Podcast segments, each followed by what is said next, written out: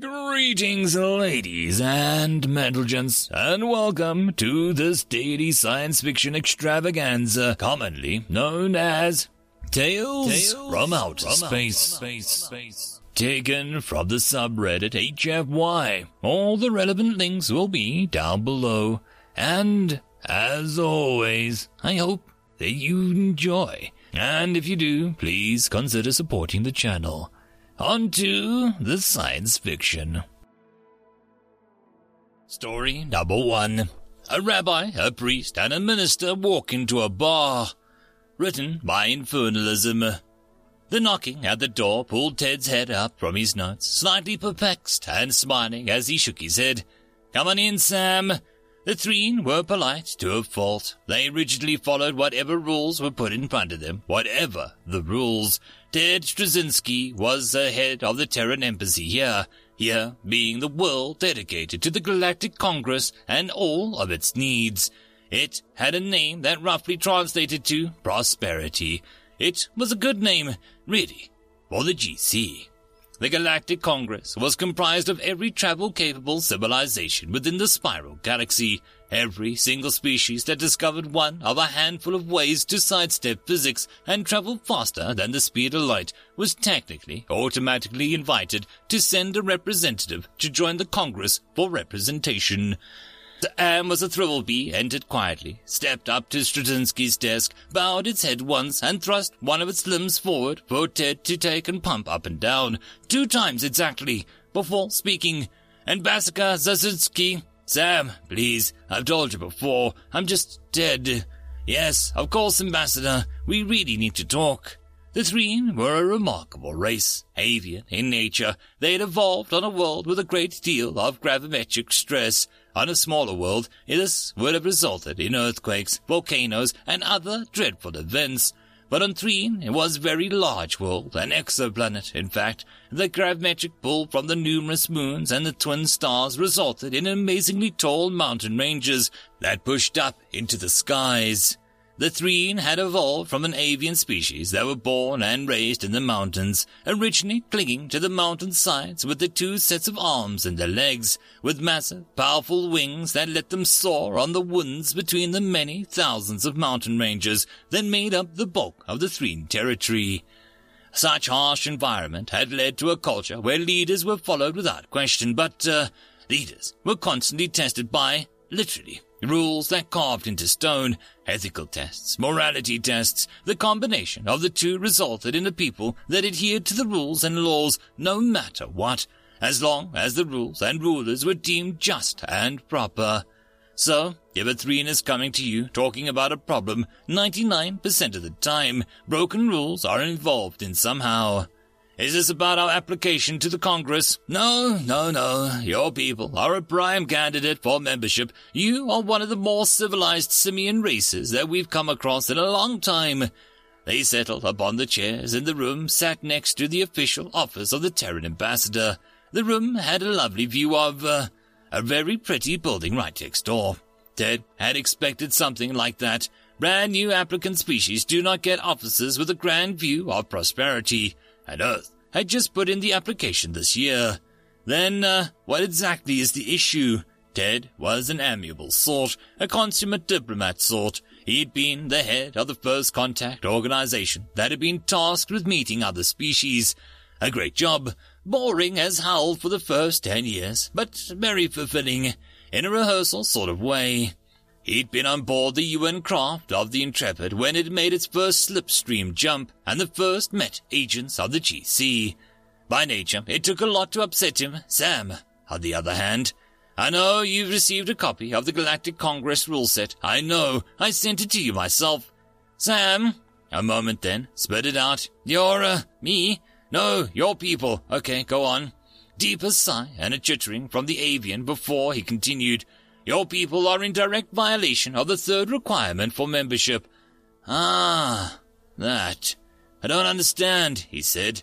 Sam knew he did. Ambassador, if I may, Rule 3 of the Galactic Congress Compact. No species shall be admitted into the Galactic Congress or allowed to remain in the Galactic Congress while they still have state-sponsored religion of any kind. We don't and all fund directly or indirectly, and all support directly or indirectly any religion whatsoever. You make it sound so serious. Ambassador, Sam, please, Ted. Ambassador, this is a serious matter. You need to see it as such.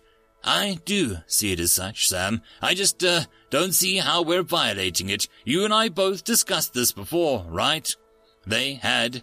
Rule 3 was widely accepted as being a necessary evil, since by the time species reached this level of technological advancement, only two major causes remained that led to warfare, and one of them was religion. However, asking a galaxy to forego religion was a ridiculous notion. Those species that still clung to the religious were allowed to do so quietly. Not open churches, no religious gatherings, no officially recognized religious figures. And, to their credit, the major religions of Earth had reacted fairly well to the news, with the Pope being the first major head of the earthen religion to take off his hat and step down from this pulpit. Video from a certain angle suggested an immense amount of relief on his face as he did so. So, religion was allowed just, uh, no, uh, open expressions and obvious churches, not a terribly high price to pay for the amount of technology that would be made available to them of the official entry into the GC. It would mean an end to hunger, poverty, disease, and, uh, Death would be delayed for centuries. Medical advancements that sounded straight out of the wildest of sci-fi dramas. With that as a price, it wasn't hard for the people of Earth to set aside their official churches and grandiose pomp and circumstance. Yes, we talked about this, and you and your people have done a grand job adhering to those rules. Except, uh, except what? The Threen pulled out a Congress PDA, tapped a few times. Three months, months, yes, months ago, a large compound was leased on one of your island chains called Nippon, Japan. Really, your people need to get to work on finding a singular language. We're working on it. What's the problem with the compound? Alien species have been purchasing and leasing small bits of land on Earth since we applied to the GC, and as far as I can tell, that's not an uncommon thing. So again, Sam, what's the problem? It's a temple, Ted. Oh, yes, oh. Threen only ever used personal names to make a point. That point had been made. If the Roxian were running a temple out of the earthen location, it jeopardized both the Roxian's position in the GC, but mostly it kept Earth from being admitted. Fine. Okay, we'll deal with it. I should hope so, Ted. Your people would be a tremendous boon to the Congress, and your people would see an incredible jump in quality of living. Yeah, I read the brochure, irate, frustrated, and embarrassed. Sam was a diplomat too, so he was considering adapt and reading alien species better than most. The avian stood again and bowed and offered his hand in a accepted fashion before turning and leaving Ted to stare at the PDA and sigh rather loudly to himself. The desk chimed softly. Yes, Ambassador, you have an unscheduled visitor. Tall, avian, probably upset. Um, yes, sir. Great, send him in, and hold my calls. Ted had time to note that Sam's feathers were, quite literally, ruffled as he gave the sharp bow and a thrust of the hand forward at him as if it were a knife. Twice even, then the ambassador was slow to take it and shake it. Ambassador, I begin to wonder if you and your people truly grasp what's at stake here. Good to see you too, Sam. Standing, looking down, and looking impossibly frustrated and even a bit angry, the avian didn't even note the greeting. Do you have any idea of what you're risking here? Do you? Congressional membership is required to make use of designated FTL corridors. Congressional membership is required to make use of Galactic Technological Library and its teachers, assistants, and guides. Congressional members are required to be a part of the greater galaxy, and you, you're very close to being rejection. Rejection means 50 of your solar cycles before you can even apply again. No exceptions. Sam, you need to calm down. I will not calm down, Ted. Your people will be left behind with no chance of reapplying for what amounts to two of your generations at the earliest. You actually took time to look that up. Yeah, I did. Thank you. You're very welcome. Ted put his hand to forestall another tirade. Sam, please. And I haven't even started on the sanctions that'll be put on the Roxians. Sam, stop. A loud thunk from the ambassador brought his cup down hard enough to have brown liquid splashed about, and Sam was suddenly reminded of the Terran simian origins. We talked to the Roxian delegation. They admitted to what they were doing, that they're using the compound not as a relaxation sample, but a temple. They admitted as much to us as well. Did they give you any problems when you told them that they'd have to shut it down? We didn't tell them to shut it down. Silence then, just a few seconds. But Ted saw the avian swelling up with anger and knew a breath when he jumped in quickly to stall the verbal storm that was coming. Rule 3 of the Galactic Congress Compact. No species shall be admitted to the Galactic Congress or allowed to remain in the Galactic Congress while they still have state-sponsored religion of any kind and or fund directly or indirectly and or support directly or indirectly any religion whatsoever. And you both are in violation of that very major rule. We terminated the lease contract. They're not paying us for the land anymore. That means the Roxian are no longer in violation of that rule. What? Ted shouldn't have taken joy in that, but he did. Kinda. And, as I'm sure you already know, six other species have contacted us requesting something similar. I'd list off the names here, but I suspect you already know who they are. Sam did, and they were a strange mix of powerful Congress members, almost as old as the Congress itself, and newer species. Seven! Seven! The Swan Confederacy purchased a strip of land to be used as a scientific station to study your wildlife on your continent Africa. Well, damn, we'll have to call them and refund them their money. Ambassador, Ted, look, I talked to the Roxian personally. It's a group of about 20 Roxian in a compound consisting of six buildings. They offer sacrifices of incense and song when the sun comes up. They sing and they eat together and they're not harming anyone. They're in direct violation. The Congress will sanction them, no matter how long they've been a member, and a newer species will likely be expelled. The avian seemed equal parts angry and disappointed. Sam, Ambassador, you do not understand. These rules were put in place for a good reason. Before the Congress, the galaxy was uh, a terrible place. Ideological and religious strife both within the species themselves and between whole species fighting over a god was true and which ones were false. It was a horrible time when millions died for no other reason than pride and ego. When the Congress was formed, the members themselves chose to do this, to shun the old ways, to move forward without religion or ideology bringing us into needless conflict. I thought you understood this. We explained all of this to you when we first went over the rules. They're not hurting anyone, Sam. Plus, you can't sanction them. Excuse me, Ambassador. The rule states that a member or applicant cannot have official state, religion, or support or finance any religion whatsoever. The six species, sorry, seven, they have compounds here on Earth that are religiously oriented and are being funded by us, not their governments, not their people, in any way. You're, we're sheltering them, feeding them, protecting them, and allowing them to live on Terran land while they do whatever it is they want to do. Not a single penny is being accepted, and all the previous purchases have been refunded. That doesn't let you off the hook, Ambassador. Yeah. Something of a shrug there, a bit of a smile, while the GC representative wrapped his head around that. You, Earth, is officially withdrawing its application for membership on the Galactic Congress.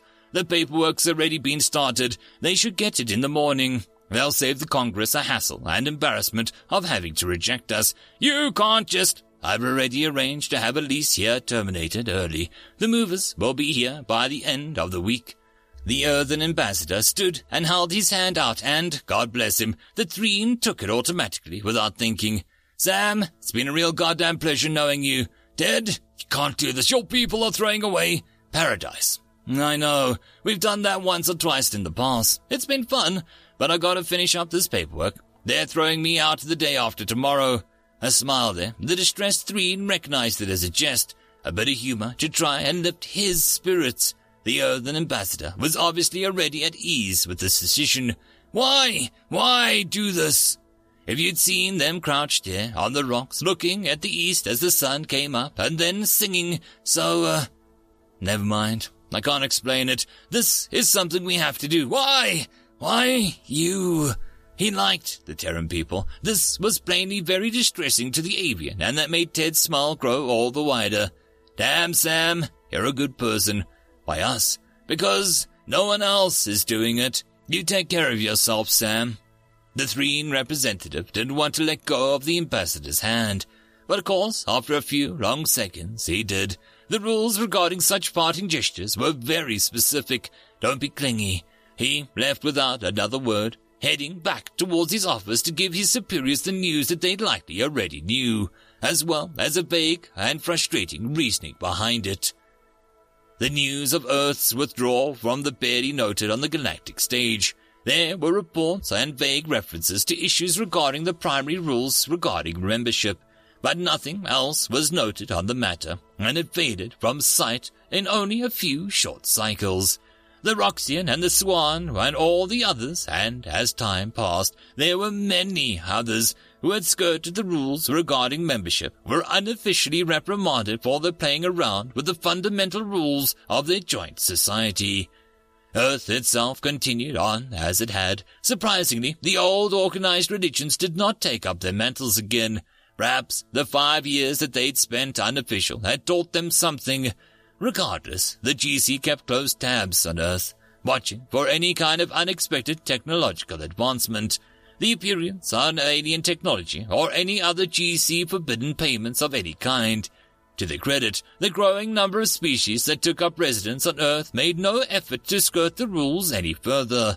In truth, it terrified the GC to see so many of their logical and rational and secular members be okay with the open expression of theological opposition on Earth. The prevailing theory was that the various temples would, eventually, come to open conflict, and it'd be Earth that paid the price in blood and devastation. The Galactic Congress was sure of it. It was just a matter of time. Ted had been born in Pennsylvania, old coal country, so he wasn't unaccustomed to the cold, but the air was so thin up here. He was glad to have been able to find a seat before the crowds had gathered. If he was being honest with himself, he didn't really miss his old job. He missed the people he'd met, but he didn't miss the job. This, this was so much better. The babble of the crowd, mixed of a dozen languages, slowly came to a stop as the singers began.